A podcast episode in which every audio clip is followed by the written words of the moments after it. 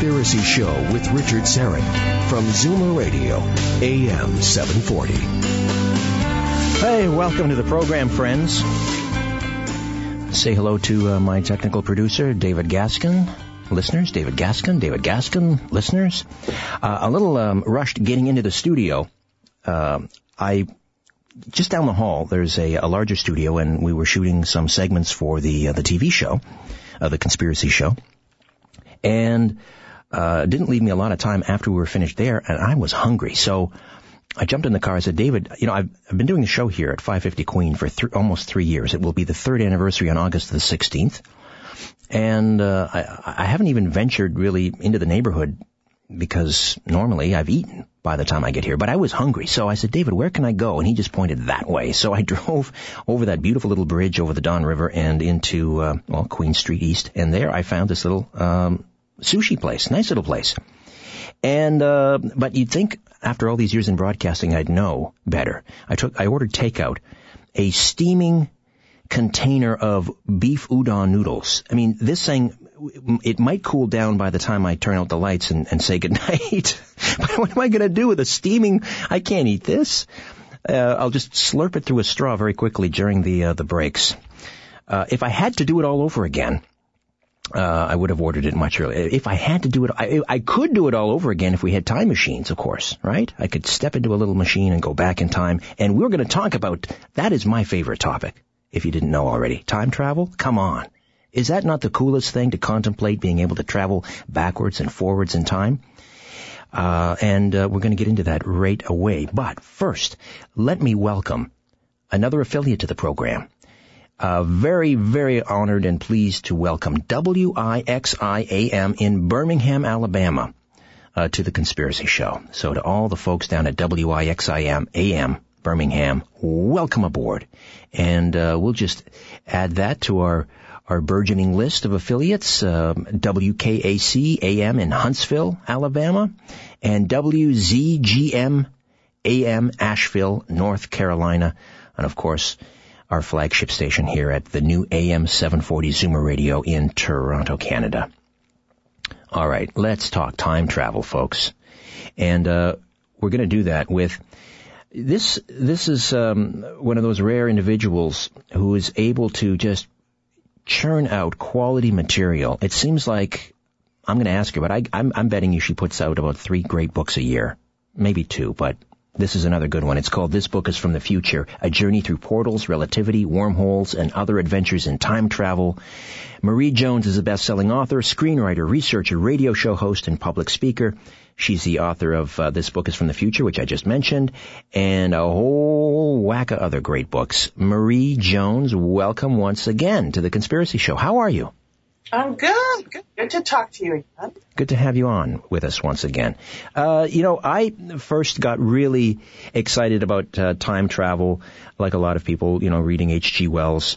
Uh, and and then I met this gentleman from the University of Connecticut, uh, Professor um, Mallett.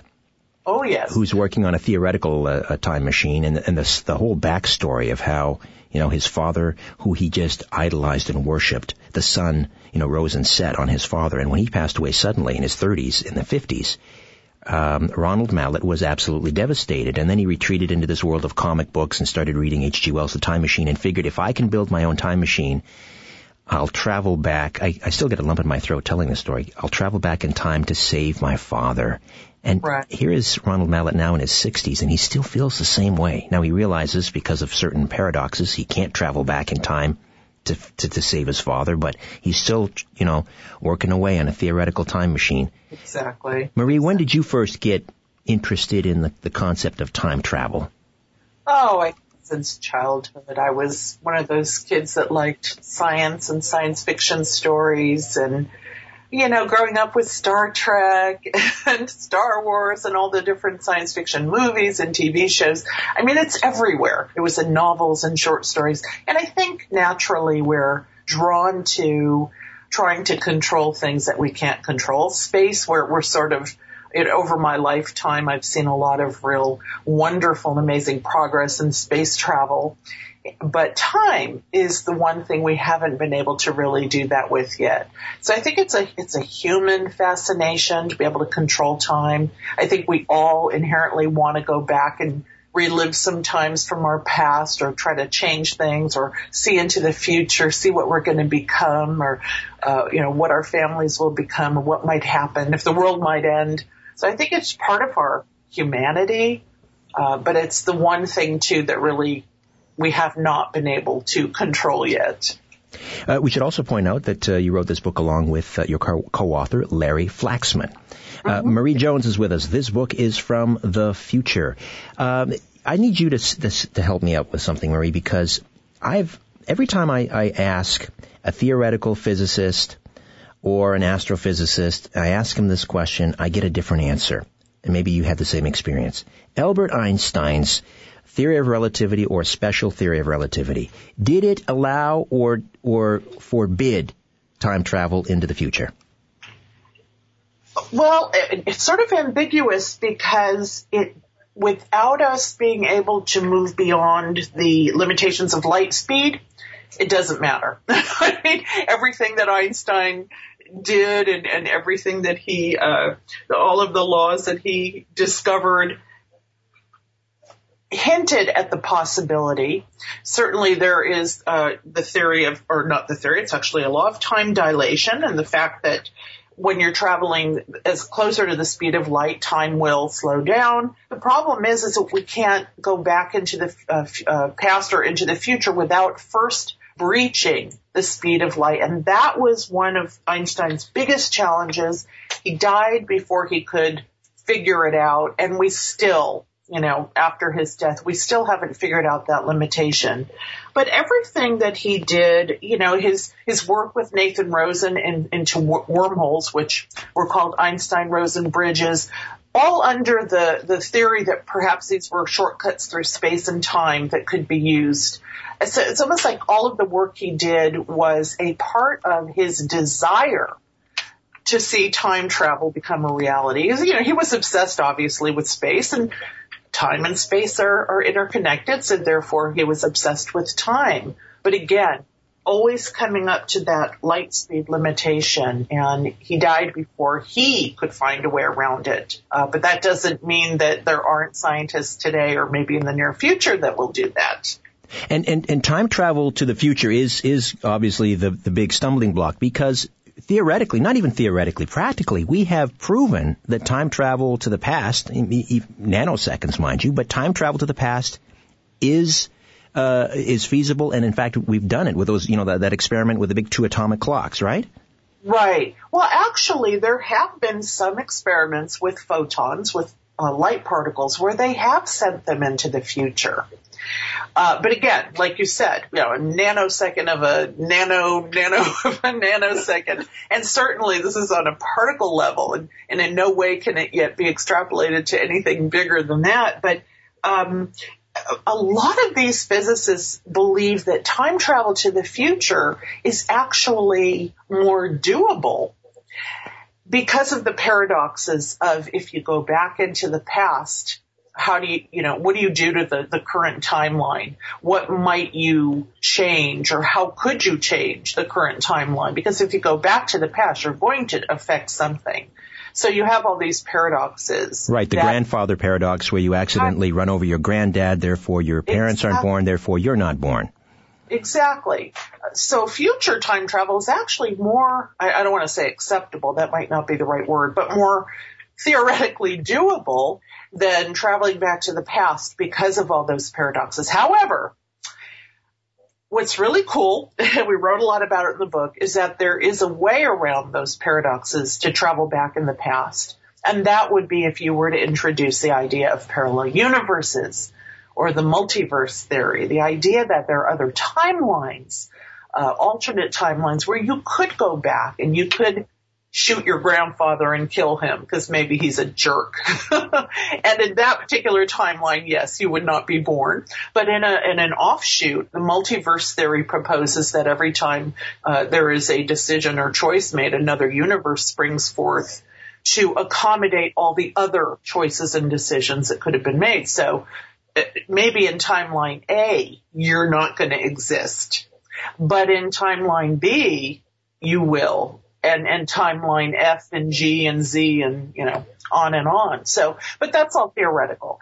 It, so that's like the only way around the paradoxes right now is to think of, well, okay, maybe there's more than one timeline. And we can go back and we can mess up one and it may mess up this future timeline that we're in now, but it won't in other universes, other dimensions, what have you. Not to be a real stickler, Marie, but would that technically be time travel or would you simply be jumping to another dimension? And, you know, a multiverse. You're, you're right because in the timeline that you're in, you're pretty much voiding your own existence. So yes, it is interdimensional. And what's really cool is that these again are ideas that have been present in science fiction forever. So what's real interesting is that then you have science, you have physicists catching up and, and actually looking at the paradoxes that were first introduced in a lot of science fiction and saying, okay, these are real, these paradoxes.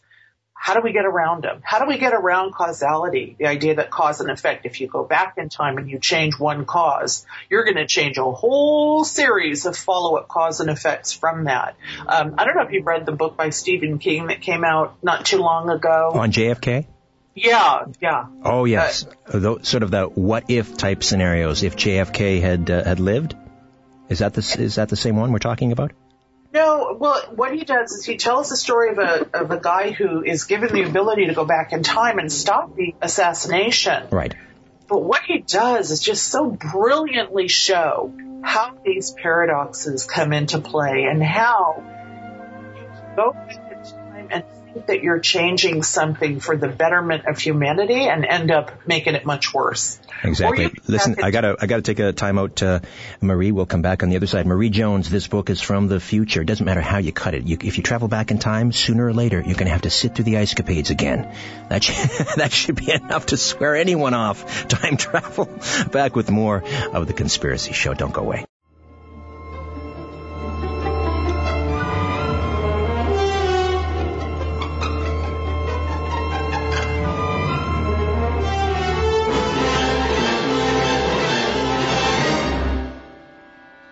From Yeti to Nessie, pyramids to pandemics, all is revealed on The Conspiracy Show with Richard Syrett.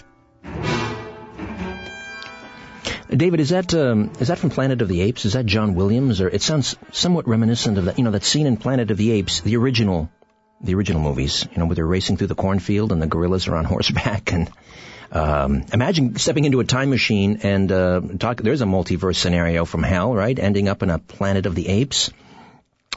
Uh, Marie Jones is uh, with us, and the book is This Book is from the Future, a journey through portals, relativity, wormholes, and other adventures in time travel. Uh, the co-author is Larry Flaxman. Marie, you were telling me about uh, Stephen King's, um, uh, one of his, I guess it's his latest book, who knows, what time is yeah. it? Uh, well, I think I think you might have had another one just yes. recently. exactly. I mean, in the elevator on the way up to his apartment. Yeah, exactly. Uh, but uh, JFK and the scenario is someone travels back in time and saves JFK's life thinking it would be a good idea, but it sets a whole bunch of other things in motion that aren't so good. Right. And the idea also is that, uh, and I won't give away too much. It's just an absolutely amazing book. And, and Stephen King actually did a lot of research and worked with a researcher, uh, looking at all the different paradoxes and really getting into them. And it's, it's such a wonderful education. If you don't feel like reading the more physics nonfiction books, I mean, you could read his book and really get an education on why this is such a problem. Uh, the character in the book at the same time tries to make another small change so, I mean, you know, stopping an assassination is a big change. And obviously the cause and effect chain that that would create would be massive. But he also uh, makes the point of trying to change something very small and personal. And yet that also creates a chain of cause and effect that, that is disastrous. So the whole idea is can we go back to the past and fix something without breaking the future? And I thought that was just a wonderful way to look at it. We have no idea uh, it, you know, the butterfly effect, the very smallest, most minute change that we might make, how that could snowball and create something that we just can't even imagine in the future. So it's really a good wake up call.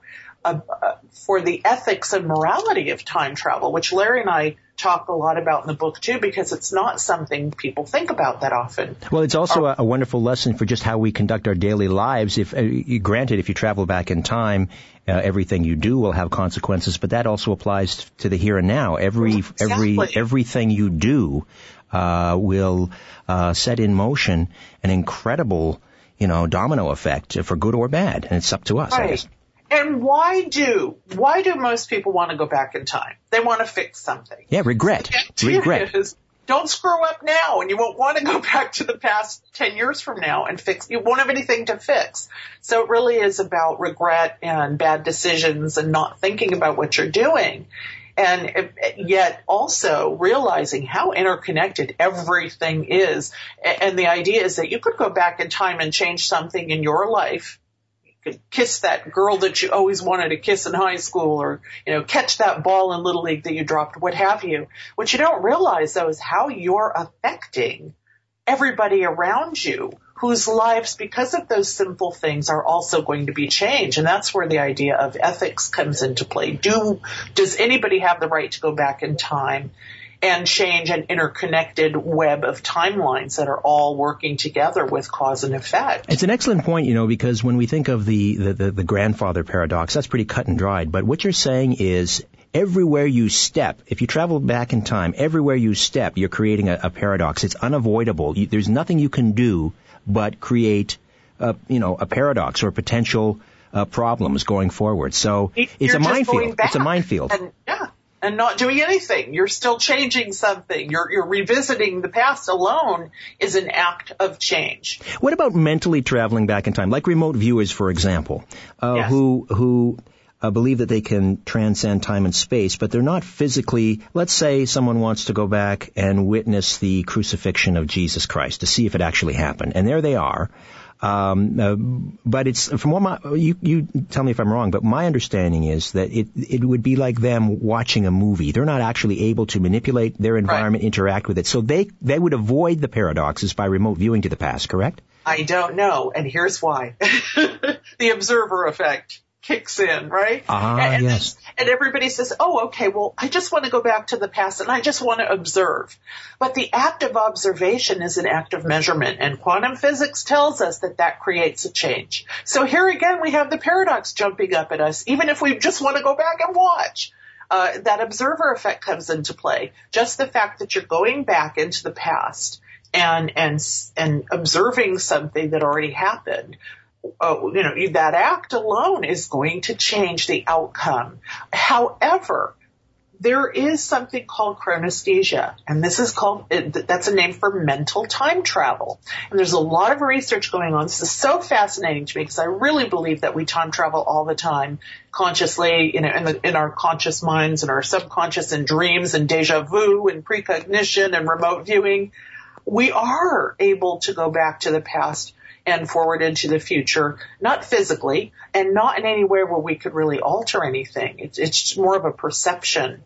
Um, but when you physically go back, you're changing something. Your, right, your right. act of observation is changing something. So remote viewing gets really tricky because are you physically somehow, even though your body's not doing the remote, you know, not going somewhere, you're sending your consciousness. Now, is your consciousness enough to be considered an observer? So that brings that whole idea of the quantum observer effect into play. And could we mess up the past and future just by doing that? I, don't know.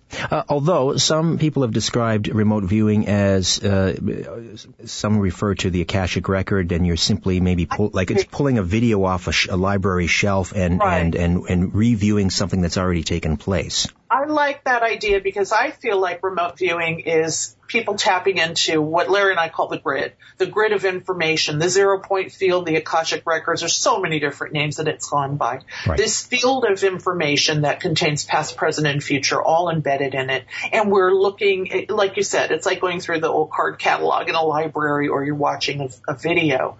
So in that sense, and I think that people who are psychic, and ha- uh, when you have an ESP experience, people who um, are, have precognitive visions or dreams, even deja vu. I think that these are different ways that we are tapping into this field or into this grid and just getting information out of it, but not changing anything.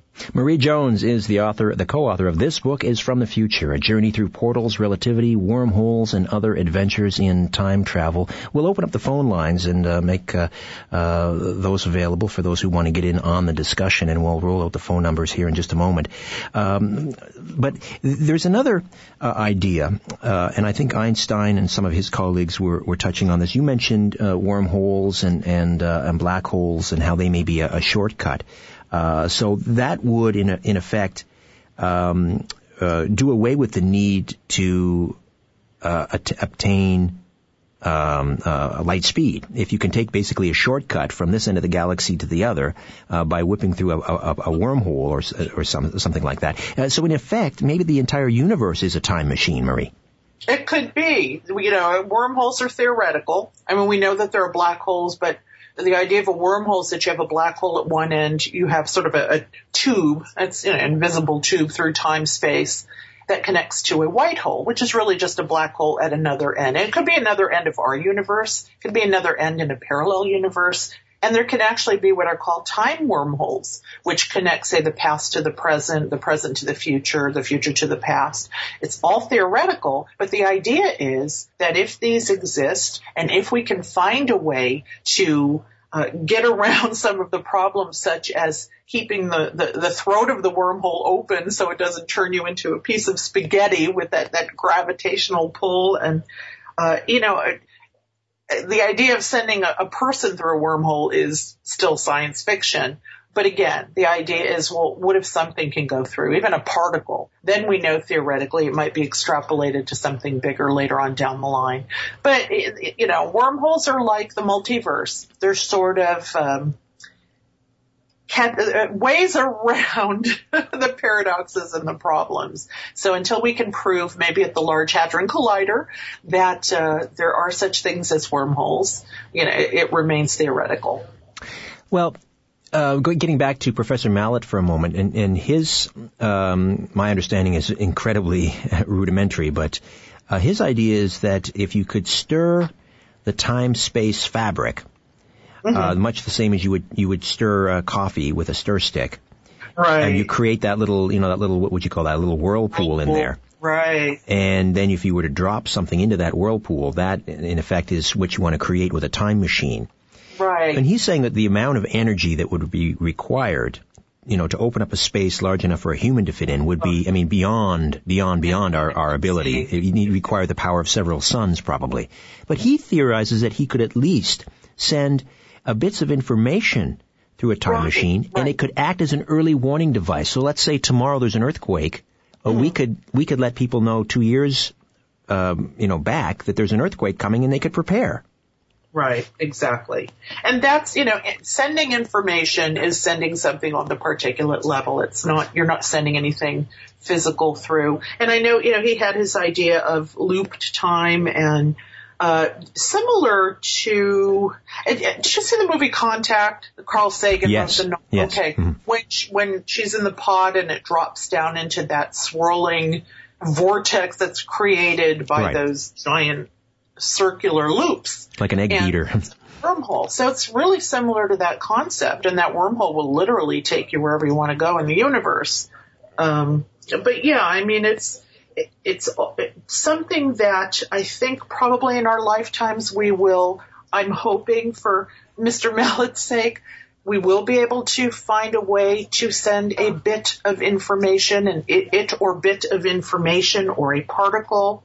Um, but wow, I mean, the technology that we would need, you have to move, in order for mass to move through a, a wormhole like that, I mean, you would need some kind of infinite force behind it. And so many people, I know Frank Tipler had this idea of cylinders that were infinite in size that, that were spinning so quickly that it, same, same idea that it created a vortex. And, but everything always ends up with infinite in size because that's how much energy you would need to move something like that through. We just don't have any kind of technology like that. Now, Michio Kaku thinks there are other civilizations out there that might, right. alien civilizations far far from the future, um, but we humans don't. So.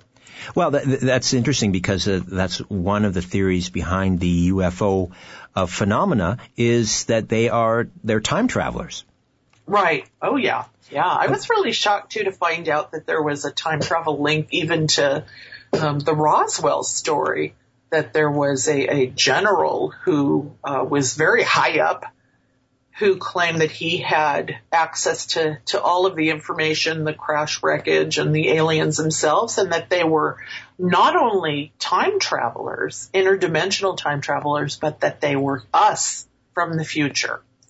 Whoa. Uh, we have no proof of that, but well, th- but that, um, I mean, that's the big question. If time travel is possible, people say, well, why aren't there a bunch of time travelers walking around now saying, hey, I'm from the future? Exactly. Well, there are some. but do we believe them? You know, and that's Stephen Hawking. I mean, that was his big, uh, uh, idea that, well, hey, come on, if, if they're here, where are they? Well, uh, and nobody could really ever counter that except to say that uh, you know maybe they just did a drive by or they they didn't want to be seen, they didn't want to be observed. They could be here, we don't know it. Maybe we can't see them if they're interdimensional. But yeah, that was his big question. Well, you some- you can't travel. Um, you couldn't travel back any further uh, than when the time machine is created and then turned on, right? Right, so exactly. if I if I create a time machine tomorrow, then in the future, the farthest people can ever travel back in time would be to August sixth, two thousand and twelve. Right, exactly, exactly. So if they want to go to August 5th, they're, you know, SOL. eh, there was nothing going on today. so, many, so many limitations and blocks, and why don't we just forget it and focus on something else? But no, I mean, you know, this is one of the the quests of humanity to, to master time, and we're not going to give up till we do it. Unless we already have, and it's sitting in a, uh, a warehouse somewhere, a government warehouse, locked up in a box. We'll uh, discuss the possibility that maybe we already have devised a time machine. Uh, back with more of my conversation with Marie Jones. This book is from the future, a journey through portals, relativity, wormholes, and other adventures in time travel. Join the adventure.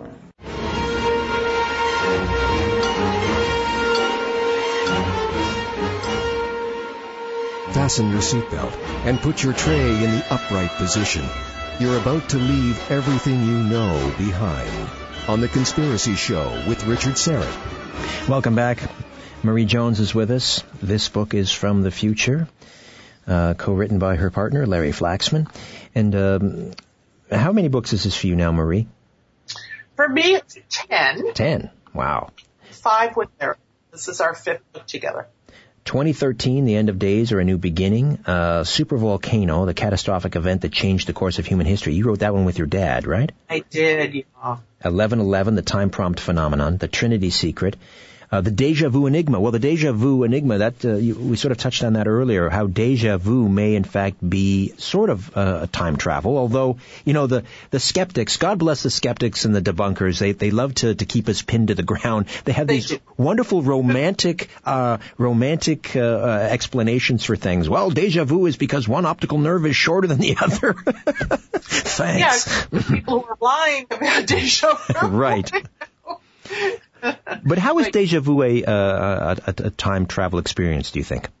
Well, it's more of a possible multiverse or parallel universe experience because the idea is, and yet here I'll explain how it's related to time travel when people have deja vu, most of the time the sensation that you get is that you exist in two places at once where you're doing the same thing, talking to the same person, saying the same words. You know what words are going to come out of their mouth next. It's like you're having a dual experience or a memory of something that is happening as it happens, which of course is impossible. How can you have a memory of something that's happening as it ha- happens? But that's what it is.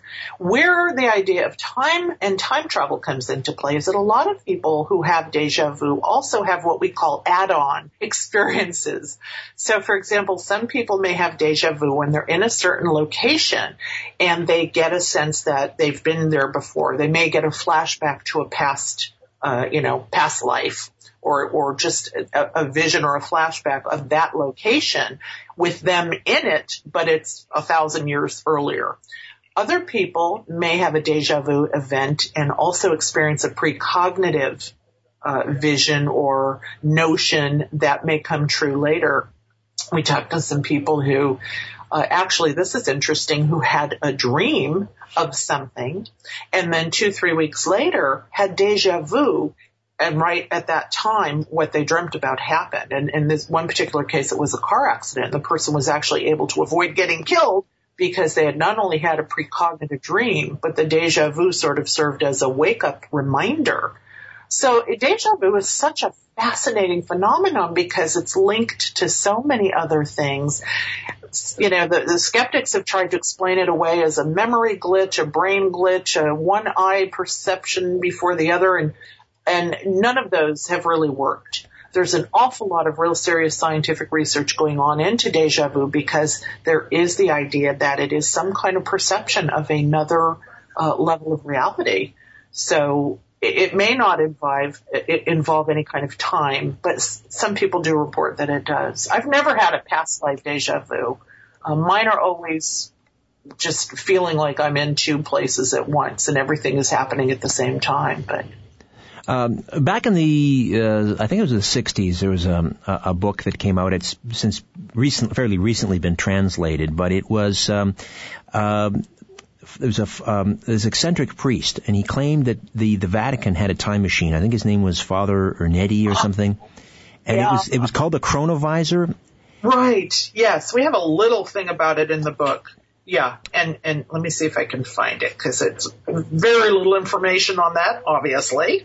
yes, but this yeah, Father Ernetti was it now? If I'm remembering correctly, Father Ernetti uh, claimed that he had devised this this uh, this chronovisor device, and he could look, you know, he could he could look back into the depths of time. Right, um, right. But um, yeah, who, nobody ever saw it. You know, that's the problem. We've had people who claim that they were part of. Uh, DARPA, you know. Yes. There are people that claim that they were part of these experiments that DARPA is the Defense Advanced Research Projects Agency, for those mm-hmm. who don't know what DARPA stands for.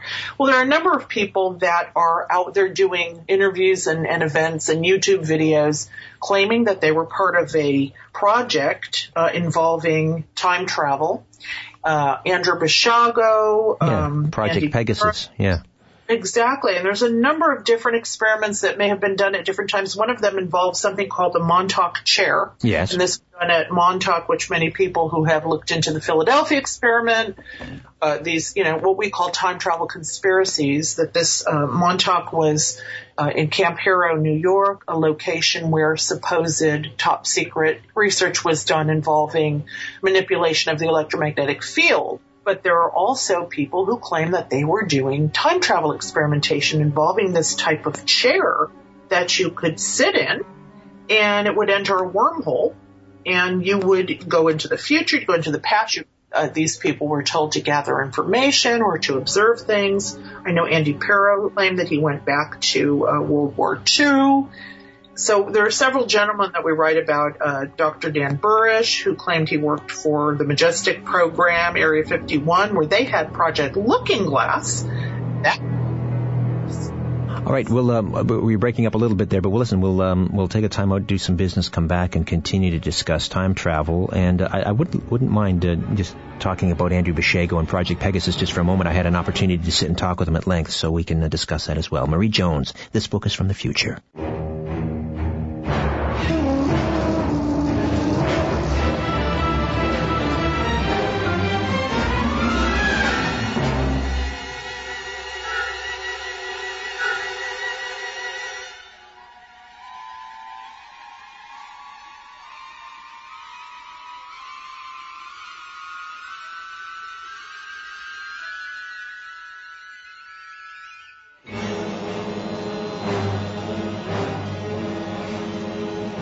Curiosity? Or did the devil make you do it? Whatever the reason, welcome back to The Conspiracy Show with Richard Syrett. To talk to Richard, call 416-360-0740. Welcome back. This book is from the future. That's the latest book from Marie Jones and her partner Larry Flaxman. a journey through portals, relativity, wormholes, and other adventures in time travel. And uh, we were mentioning uh, DARPA and, and uh, some of these other uh, uh, programs that allegedly are involved in time travel experiments. Mm-hmm. And um, the name Andrew Basiago came up, and, and Project Pegasus. And I, I um, I've had Andrew on the on the on the show a couple of times, and I, I met with him and uh, and spoke to him at length for my TV show when he was living up in the state of Washington, in, in Vancouver, Washington.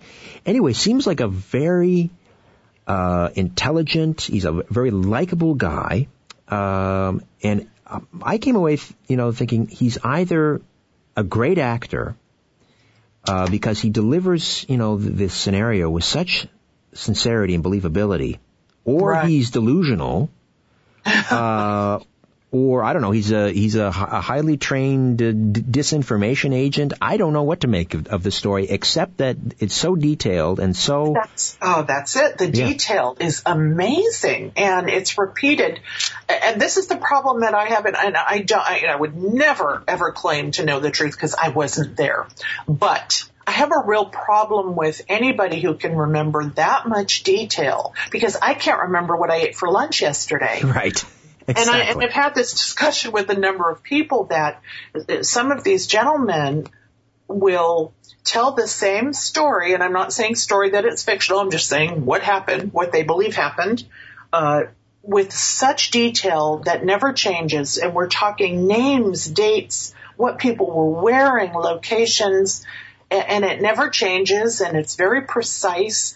And yet most of us, honest to, you know, we can't remember what we did yesterday.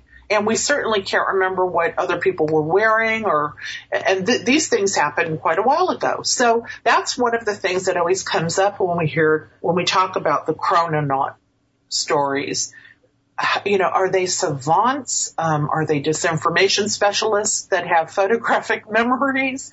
Or did this happen to them and it's so ingrained in their being because it was just so amazing that they remember every detail. Maybe when something like that happens to you, you literally, you know, you're like a sponge. But that's the same problem. I'm so glad you said the word details because that was the problem that I had.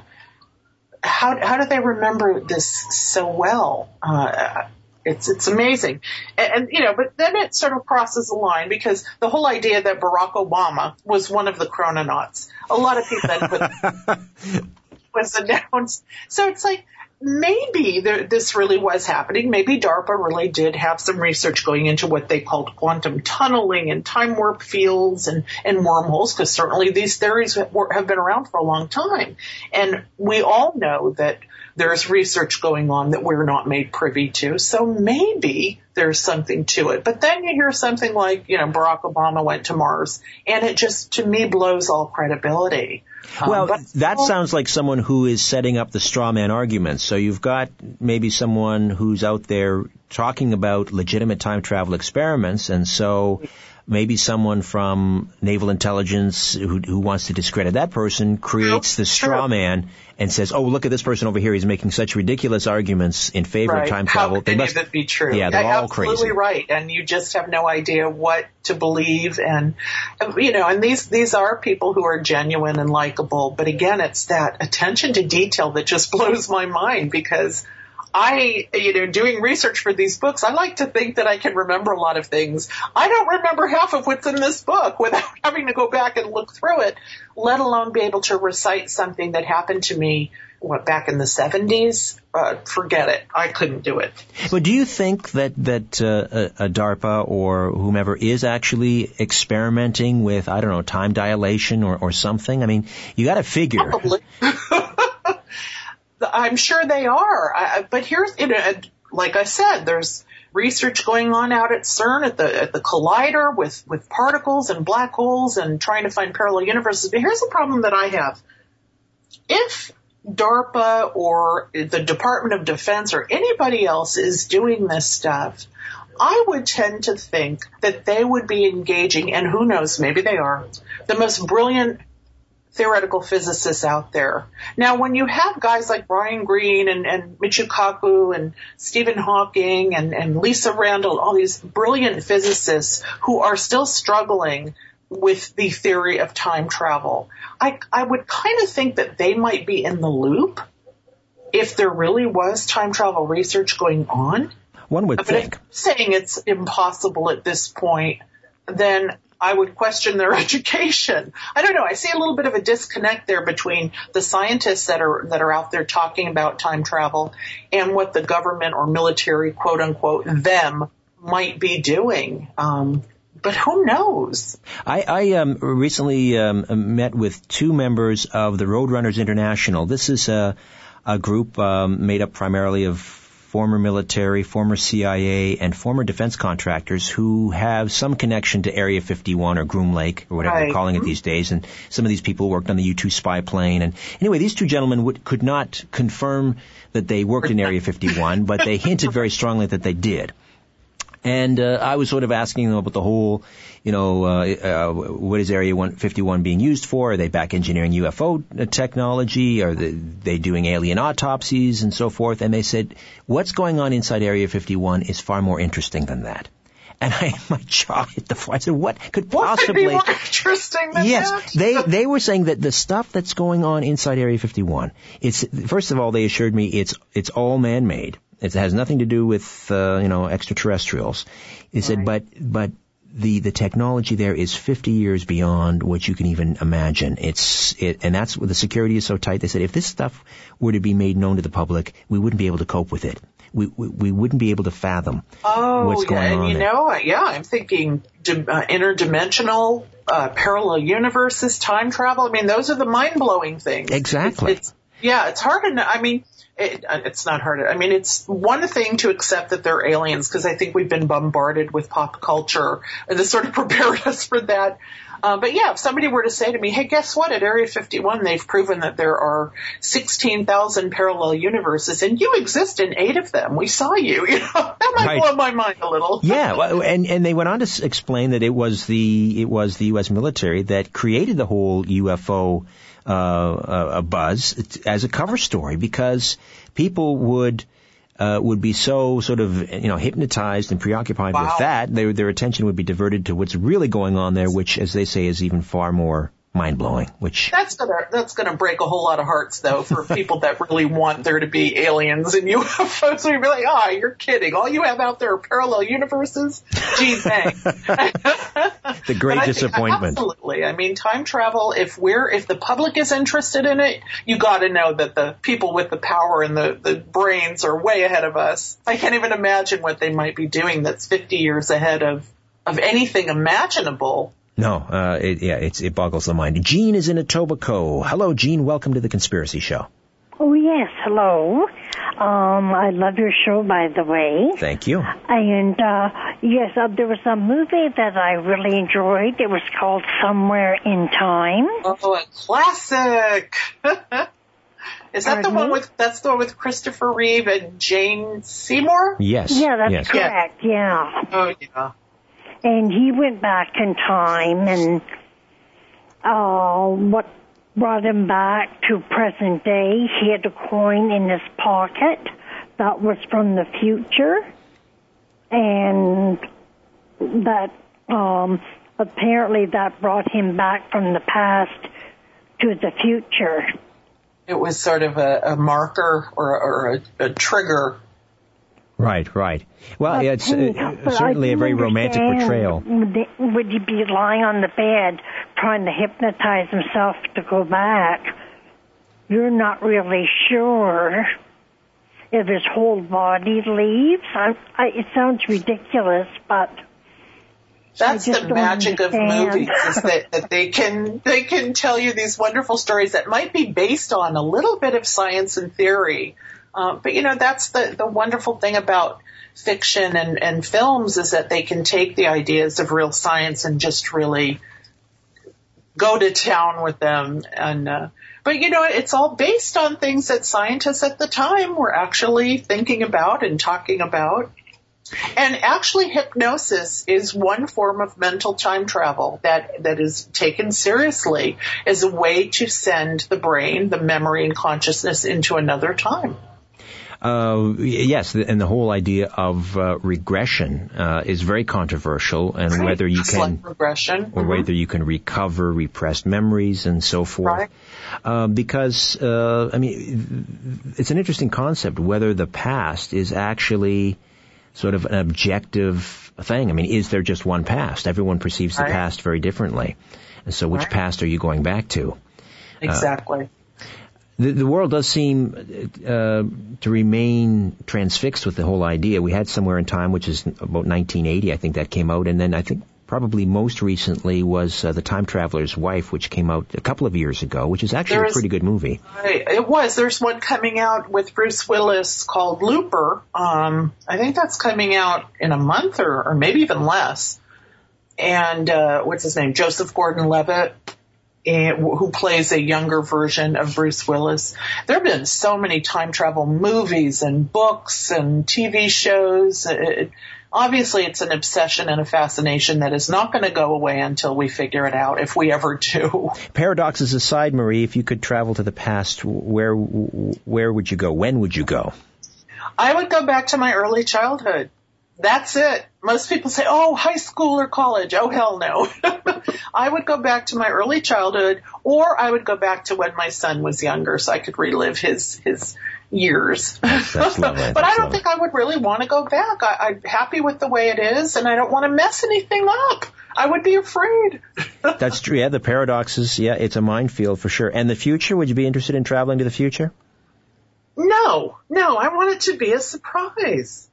Unless it was way in the future where it wasn't going to involve me anyway. But uh, no, I think I want my future to be. See, my fear would be is that if I knew something was going to happen, I would either make it happen when maybe it shouldn't have, or not make it happen when it should have. So I'd rather not know. Good answers, because you know I think that the, I think the the the danger, you know, wanting to travel to the future, preoccupying yourself with the past, uh, you know, Right. people that are that are that are mired in nostalgia, is that they're they're they're missing out on the ever present now, right? Absolutely. And aren't we humans like that? We live half our lives worrying about the past, half our lives worrying about the future. We're never in the present moment where we should be. Exactly. And so, uh, but let's look ahead to the future. What are you working on, Marie? And what's up next?